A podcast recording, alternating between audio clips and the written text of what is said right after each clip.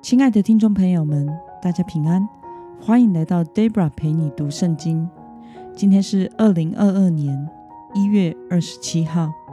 今天我所要分享的是我读经与灵修的心得。我所使用的灵修材料是每日活水。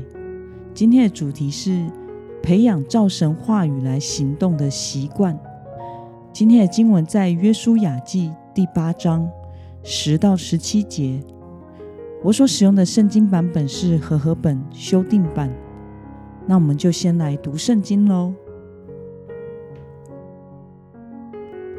约书亚清早起来，点齐士兵，他和以色列的长老在百姓前面上爱城去。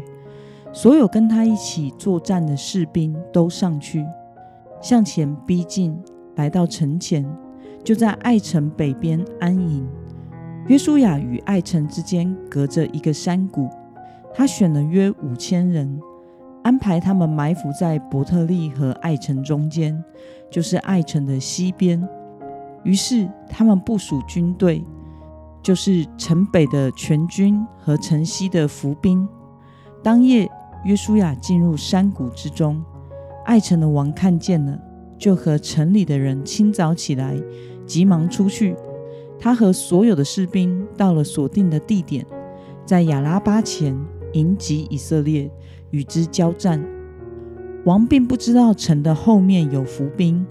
约书亚和以色列众人在他们面前装败，往旷野的路逃跑。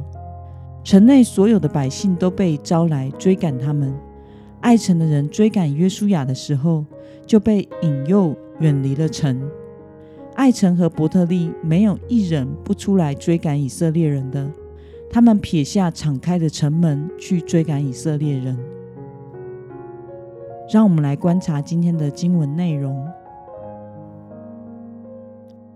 约书亚清早起来做了什么呢？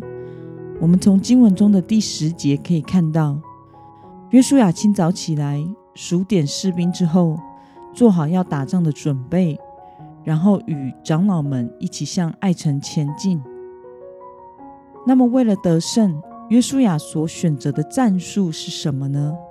我们从经文中的十二到十三节可以看到，约书亚选了五千人，安排他们埋伏在爱城的西边，介于伯特利和爱城中间。因此，他们的全军包含城北的全军和城西的伏兵。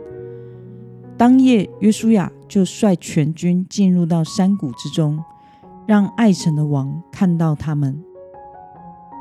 那么，今天的经文可以带给我们什么样的思考与默想呢？为什么约书亚这一次进攻爱城采用了不同于上一次的战术呢？我想是因为这一次约书亚并不是照着自己的意思行动，而是按照神所赐予的战略和战术而行动的。那么，当看到约书亚按照神所赐予的策略和战术行动时，你有什么样的感受呢？当约书亚按照神的旨意行动时，所产生的结果是完全不同的。他照耶和华所说的，先埋下伏兵，然后假装在爱城人面前失败，诱敌离城去旷野追赶他们。结果，爱城的王在经历第一次战争后，沉浸在胜利之中，因此犯下了致命的错误，就是弃城去追敌，没有分配兵力留守在城内。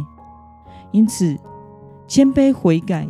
照神旨意行动的约书亚，这一次准备周详，并且即将取得胜利；而骄傲则使人自大，而导致灭亡。不侍奉耶和华的人，最终将会走向与胜利相反的道路上。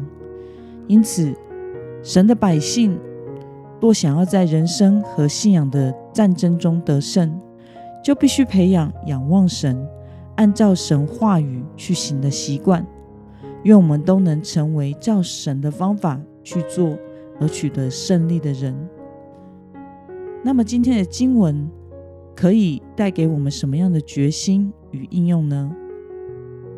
让我们试着用祷告的心思考一下，在你的生命中有哪一些因着祷告寻求跟随神的带领行动，而感到水到渠成、势如破竹的胜利的经验呢？